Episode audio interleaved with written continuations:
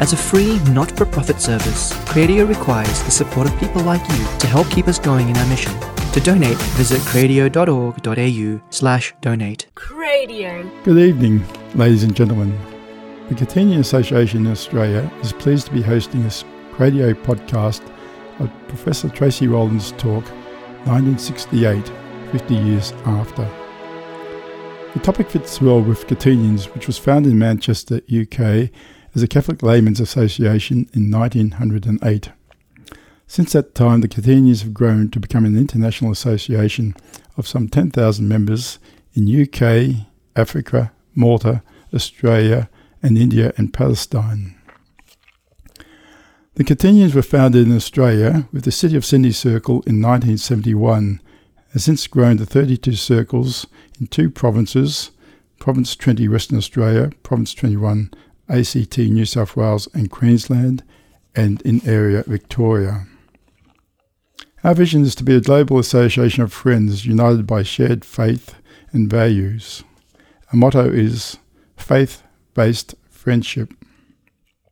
Catenians gather monthly in local, usually parish based groups called circles to meet and dine in that spirit of shared faith and friendship. However, we are more than a dinner club, for our mission is to contribute to the realization of Christ's mission by strengthening the spiritual and family values of Catholic laymen through the personal and collective example of that faith based friendship.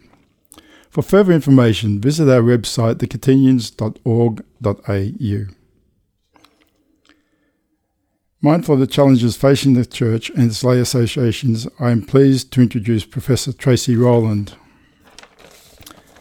Professor Tracey Rowland holds two doctorates in theology, one from the Divinity School of Cambridge University and one from the John Paul II Institute at the Pontifical Lateran University, in addition to degrees in law and philosophy.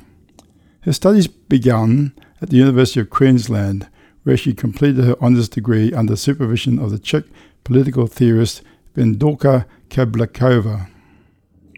From 1988 to 1993, she lectured in Soviet and Central European politics at Monash University, while completing a master's degree in contemporary European Central European political theory. From 1994 to 1996, she was a research fellow at the Faculty of Law at Griffith University with a focus on jurisprudence and constitutional and administrative law. In 1996, she won a Commonwealth Scholarship to Cambridge University to work on her doctorate.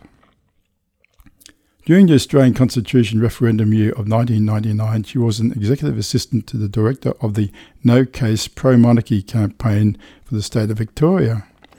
From 2001 till 17, she was the Dean of the St. of the John Paul II Institute in Melbourne.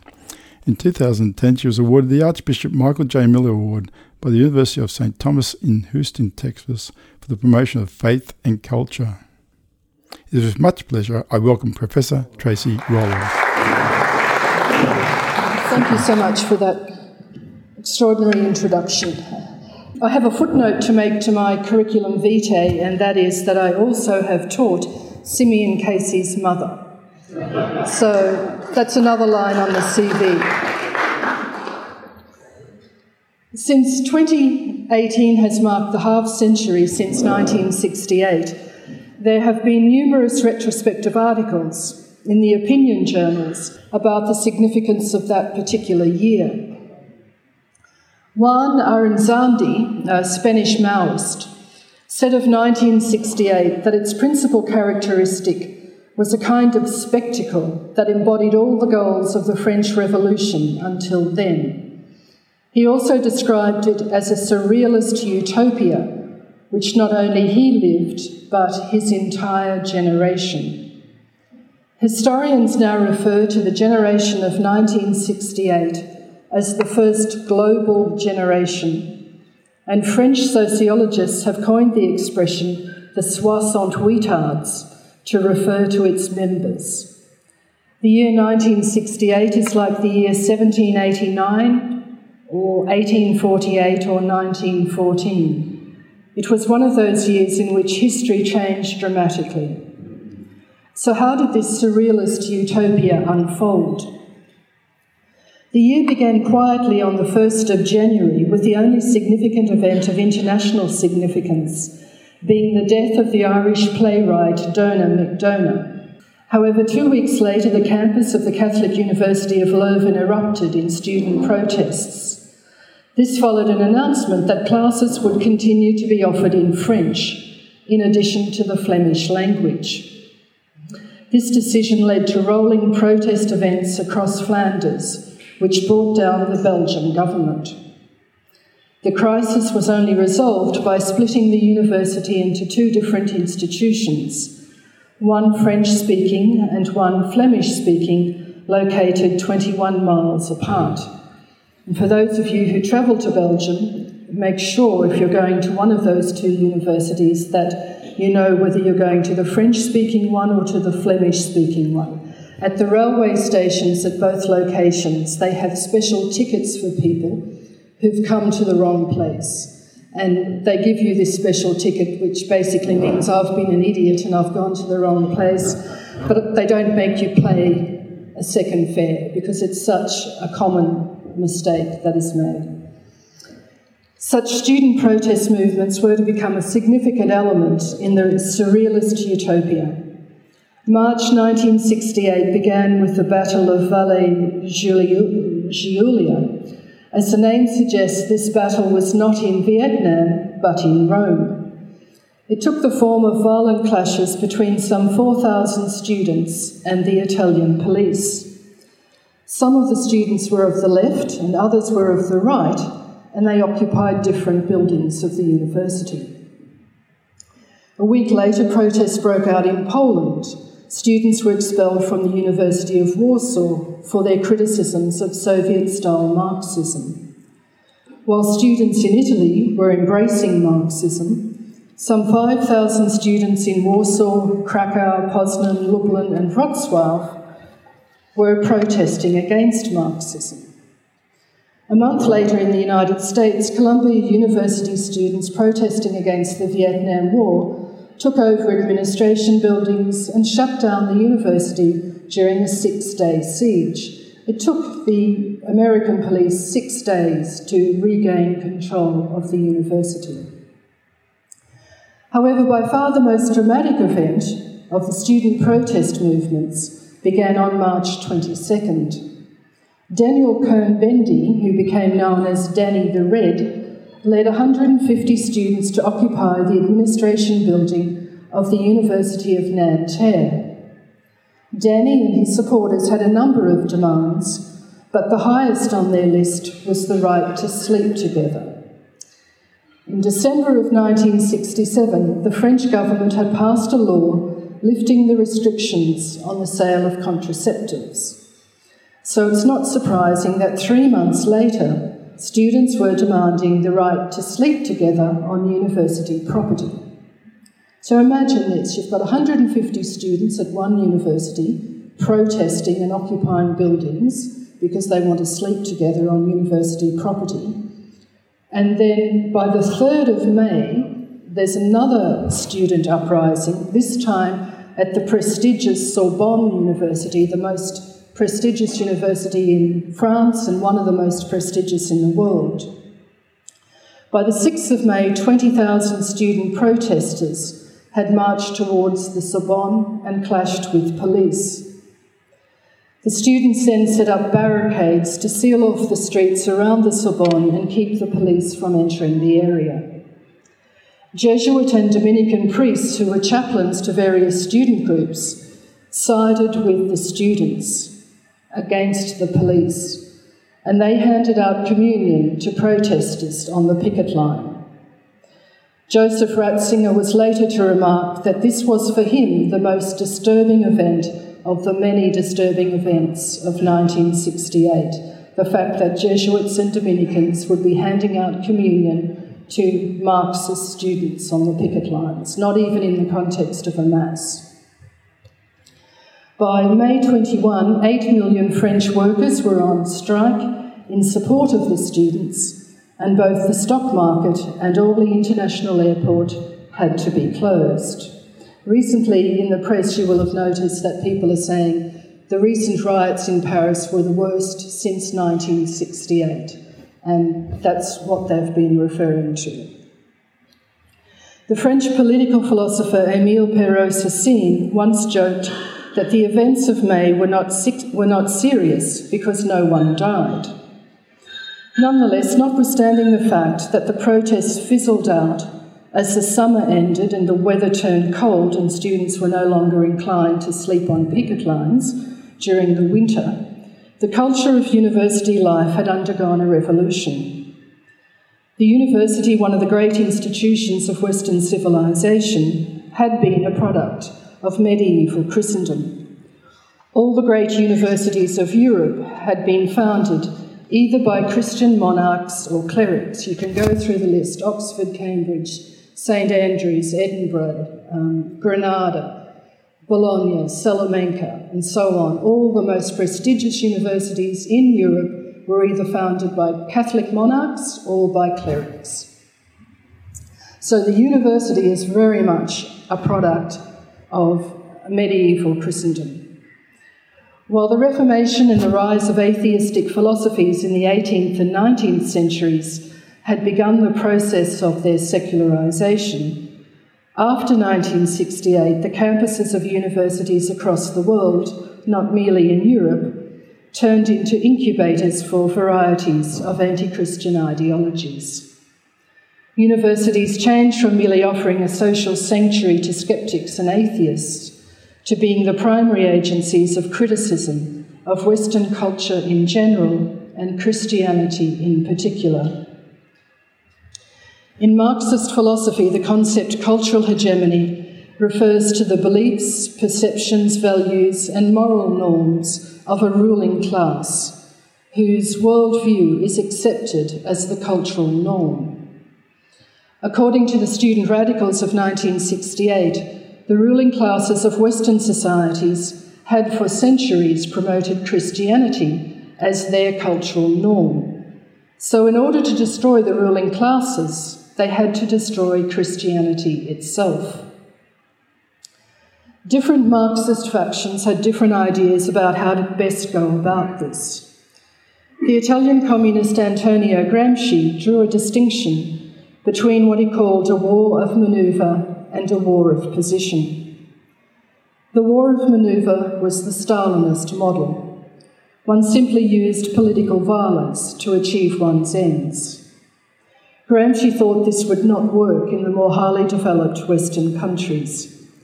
For these countries, he recommended a war of position. In a war of position, one first identifies switch points of social power and then one seeks to peacefully take control of those switch points. The switch points all relate to the field of cultural values.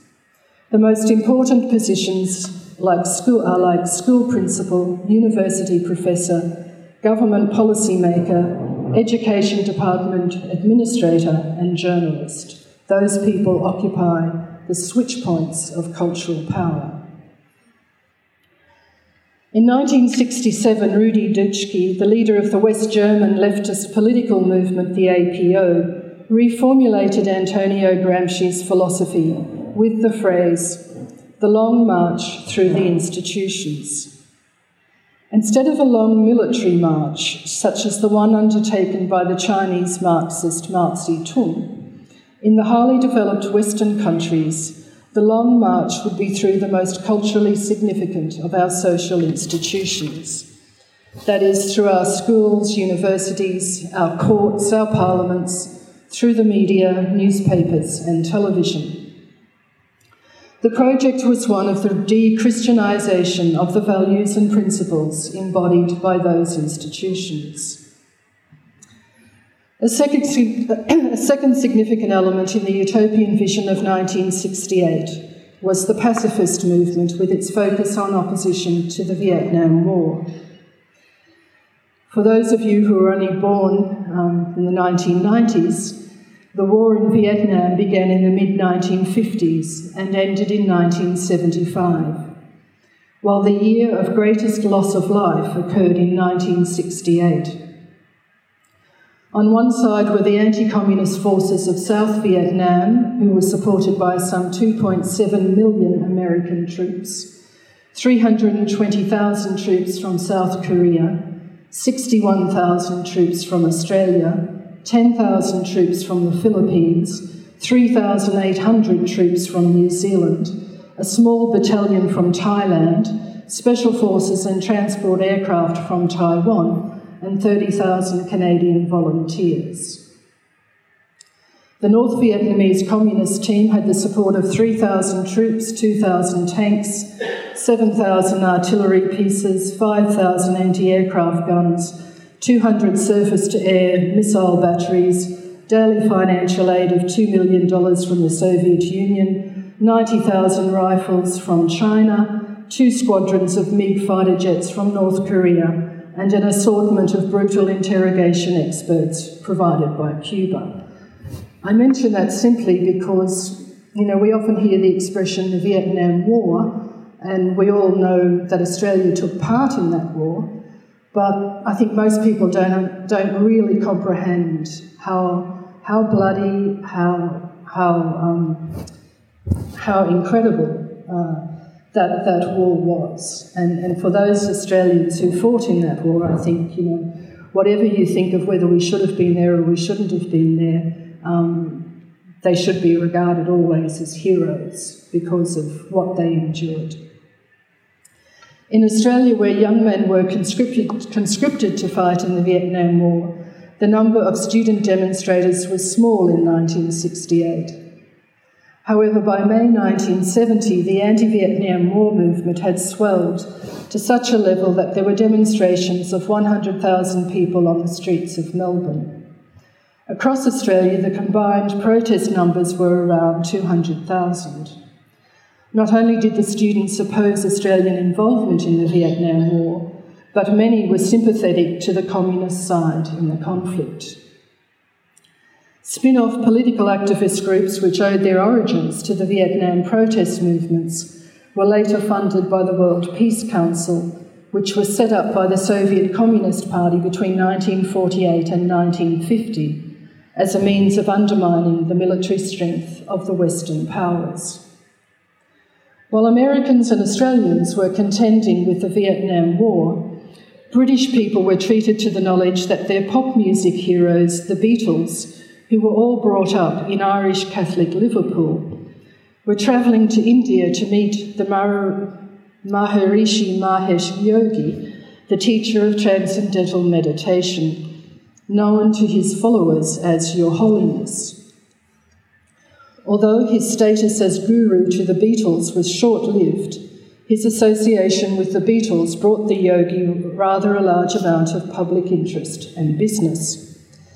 Though not the most important event of 1968, it was symbolic of another element, which was the abandonment of all forms of Christianity for experimentation with Eastern religions and the mushrooming of gurus claiming to be the legitimate purveyors of some Eastern religious tradition.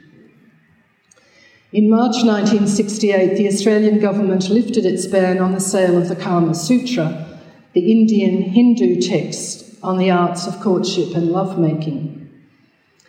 In 1968, things Eastern were in and things Western were out. In February 1968, the number one song on Billboard Hot 100 was Green Tambourine by a group, the Lemon Pipers, published under the record label Buddha. The song's instrumentation included both a tambourine and an electric sitar.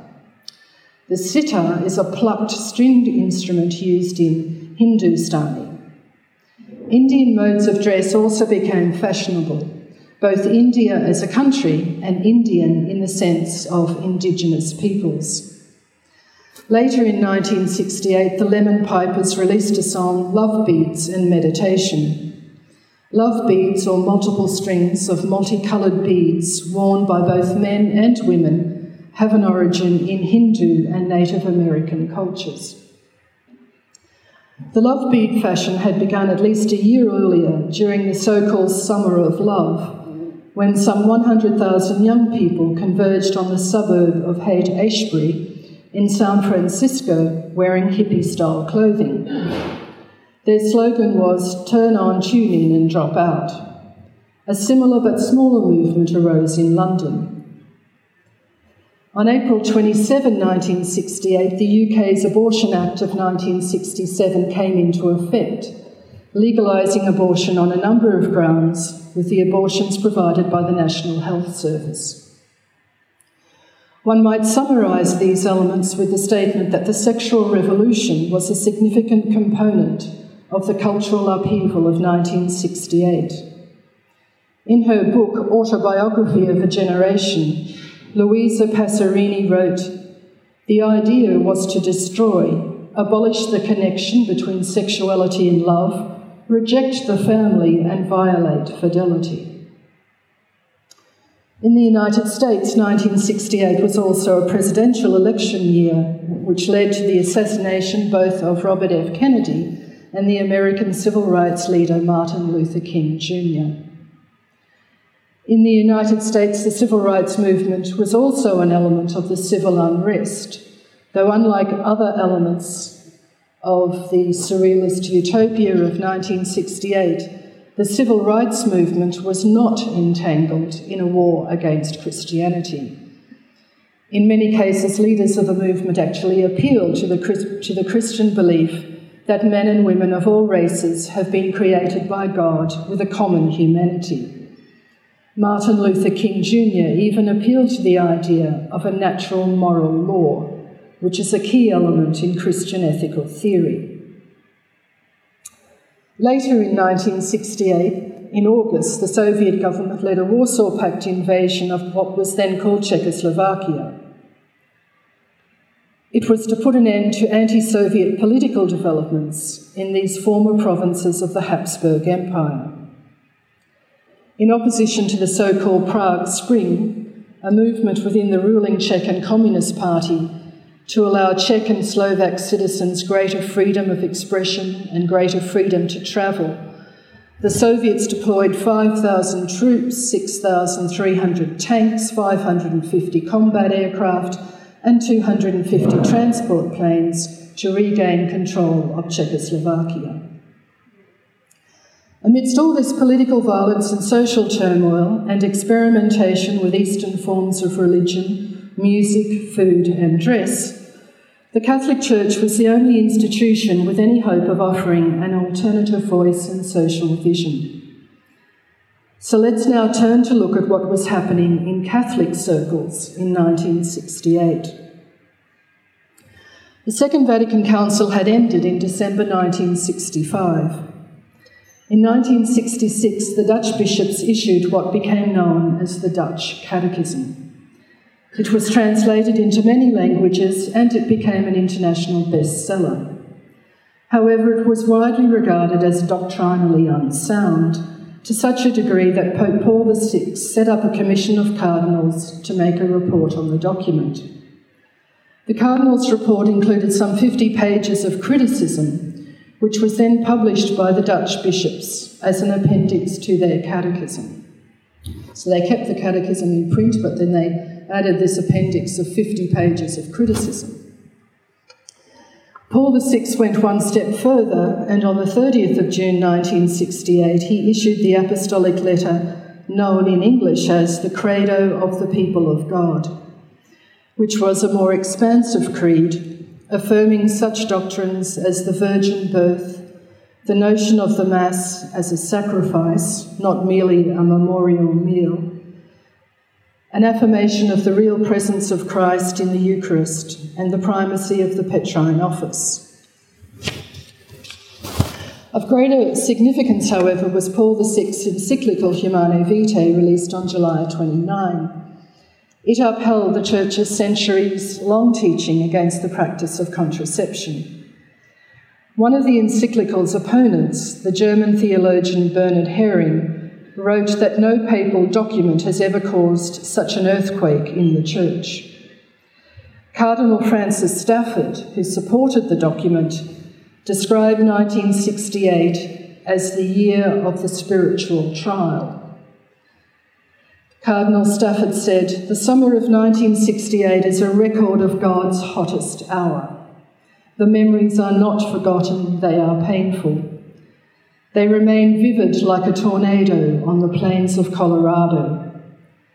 They inhabit the whirlwind where God's wrath dwells.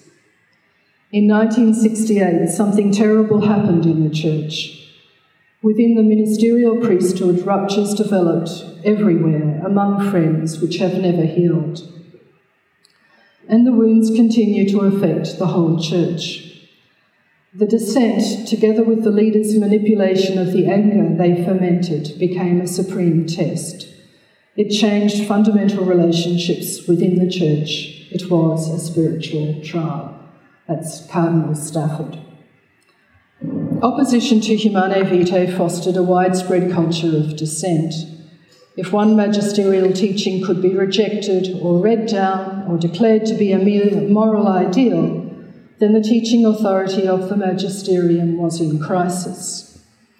The unity of the church was stretched to breaking point, with different priests and bishops offering the laity a variety of interpretations and tax lawyer style loopholes. The possibility for the Church to offer an alternative vision of the meaning of human sexuality to the generation of 68 was lost. It was not for another decade, with the election of Karol Wojtyła in 1978, that an alternative vision was finally offered in the form of John Paul II's Catechesis on Human Love, popularly described as a theology of the body. One significant Catholic intellectual contribution in 1968 was, however, Joseph Ratzinger's book Introduction to Christianity. It did not address all the issues of the time, but it did at least plead the case for the reasonableness of Christianity, and it was an international bestseller translated into 14 languages. It has even been described as an alternative to the Dutch Catechism. In this work, Ratzinger begins by addressing the myopia of those who thought that the solution to the social marginalisation of Christianity was to dress up the Christian message in more contemporary garb. This was the project came to be known in theological circles by the concept correlationism. The idea was to find elements of contemporary culture that were popular and then to tie or correlate the Catholic faith to them. The project was particularly popular with theologians from Belgium and Holland, especially Edward Schillebeeckx. These countries were precisely the places that experienced the most dramatic drop in ecclesial participation and religious vocations in the 1960s and 70s. As a general sociological principle, one can say that the more money an archdiocese spent on correlationist pastoral programs, the fewer people it had in its pews. Um, for those of you who went to Catholic schools in the 1970s, um, you might remember things like Rock Our Fathers, uh, you know, singing the Our Father to some rock music beat, um, posters in classrooms saying it's cool to be a Christian, um, all kinds of sort of tacky stuff, which was um, meant to somehow correlate the Catholic faith to the culture of that sort of post hippie era. Um, Kumbaya obviously is the, the sort of the standout memory of that era, which is an illustration of, of this kind of thinking. I mean, Kumbaya is actually in a Creole language. It's, it's, not even, it's not even in English. It's not even in a, in a language that the children who were made to sing it have as a first language. Ratzinger summed up the feeling of many a faithful Catholic in 1968 by quoting from the monologue at the beginning of Paul Claudel's play, The Satin Slipper. this is, this is his description of how Catholics were feeling in 1968, but I think it also uh, is very applicable today. He said, Fastened to the cross, with the cross fastened to nothing, drifting over the abyss. The situation of the contemporary believer could hardly be more accurately described.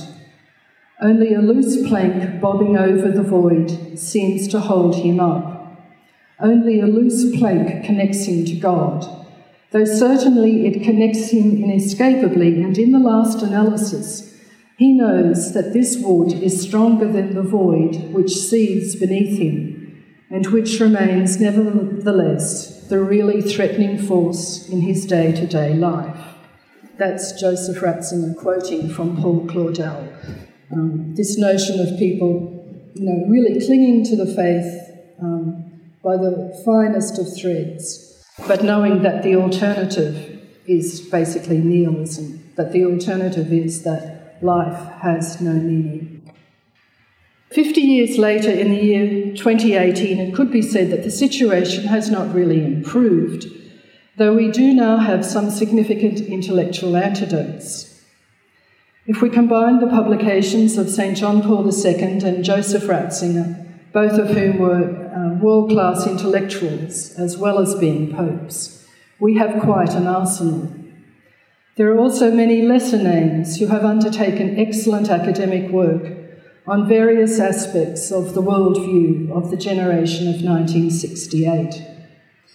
Some of the best material has come from scholars in formerly communist countries who have been able to identify the strands of the intellectual DNA shared by cultural Marxists and liberal social engineers. There's there's actually a convergence of thinking between the Marxists on the one side and the liberal social engineers on the other.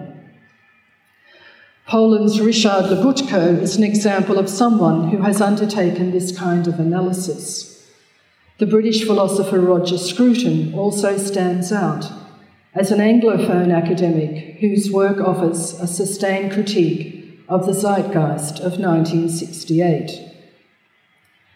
To return to the observation of Juan Arizandi, the Maoist, about the surrealist utopian vision of the Soixante-Huitards, one can say that here was a generation in rebellion against an imperfect world. It was also, for the most part, in rebellion against Christianity. Almost 20 centuries of Christianity had failed to deliver the perfect society so this generation sought an explanation and an alternative. The French revolutionary recipe of liberty, equality, and fraternity was more appealing than the Christian idea of socially embodied truth, goodness, and beauty. The French revolutionary recipe requires a change in social structures. The Christian idea requires a change within the person. The Christian worldview also includes the concepts original sin and grace, for which there is no analogue in either Marxism or liberalism. Liberalism has no concept of grace, no concept of original sin. The same for the Marxists. Without these concepts, it's difficult to explain why social perfection is an impossible ideal and how a wounded human nature can be healed. The surrealist element in the utopian vision of the Soixante-Huitards is related to their naivety. They believe that original sin could be denied and social problems could be resolved by bureaucratic means, by a change in political structures, by more policies. They actually think that you can bring about ethical behaviour through policy documents. Policy documents might have their place, but if you want to place all your, all your faith in policy documents, um, you're in for disappointment. They also underestimated the complexity of the nature of freedom and the problems which would arise if truth were to be replaced by political correctness. Today, to even say that you believe in truth in university, uh, in many university circles, uh, is to get yourself labelled uh, some kind of fascist. The Soixante-Huitards were also utopian in their belief that social differences and even the differences between the sexes can be eradicated.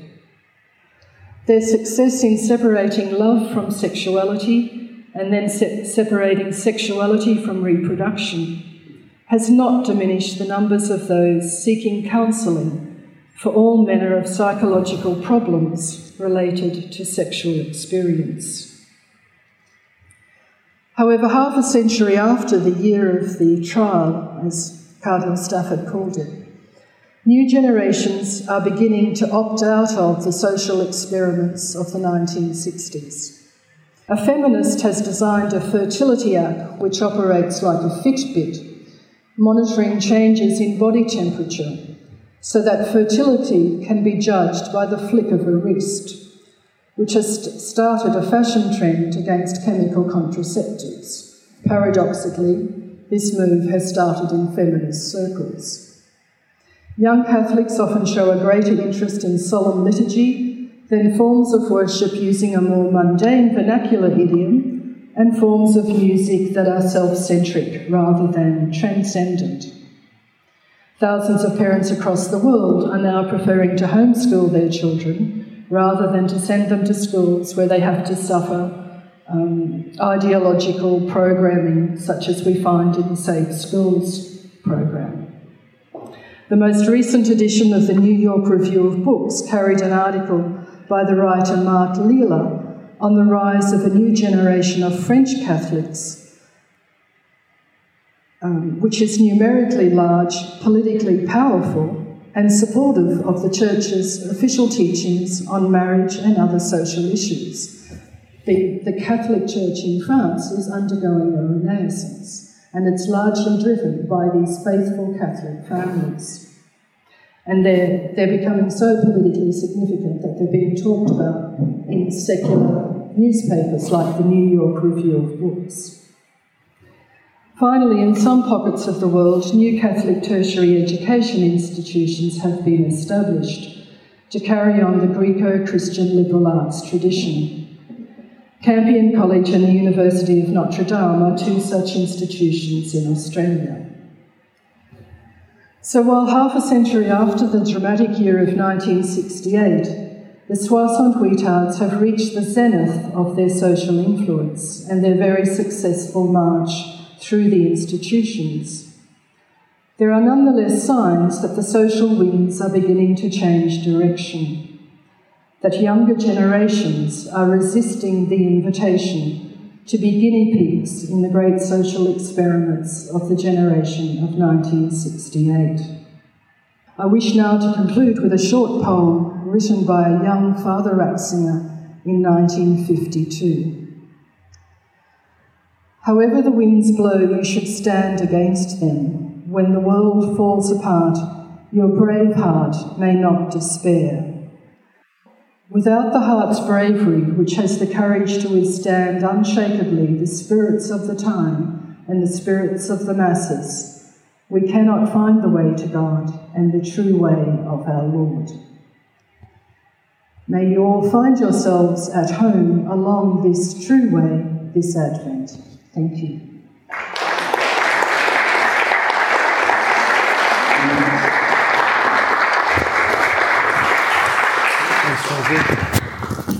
Well, I think that was a, a tour de force, wouldn't you agree?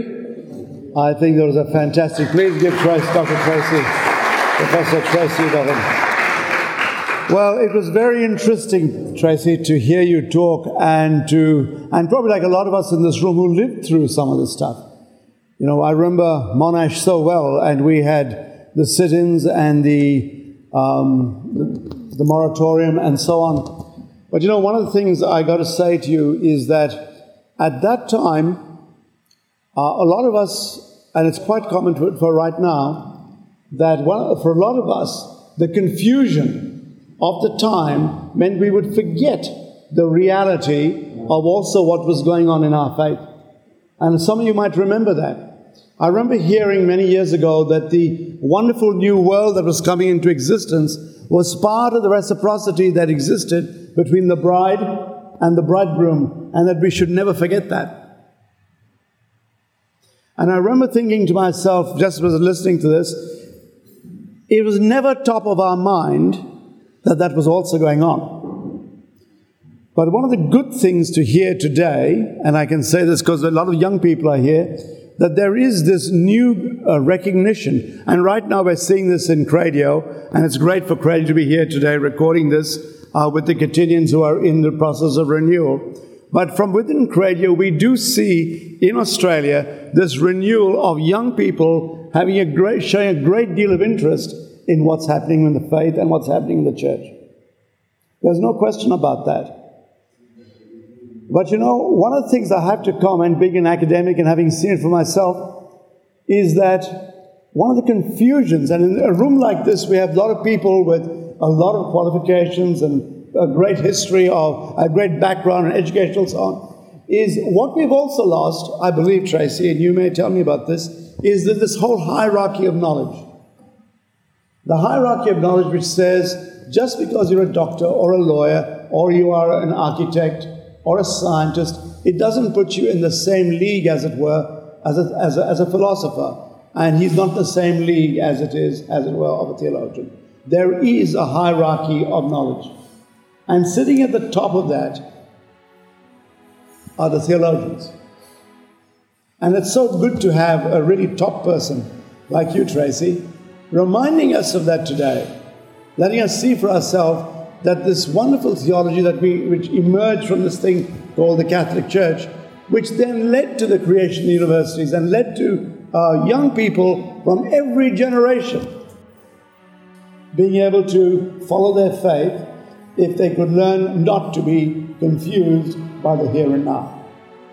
So it's great to have you here. I want to wish the Catenians all and every success as they go about their great plan they've got coming up for the next two years, which is good to help the young people find their faith and see what they too can do, make this a great country once again. Thank you.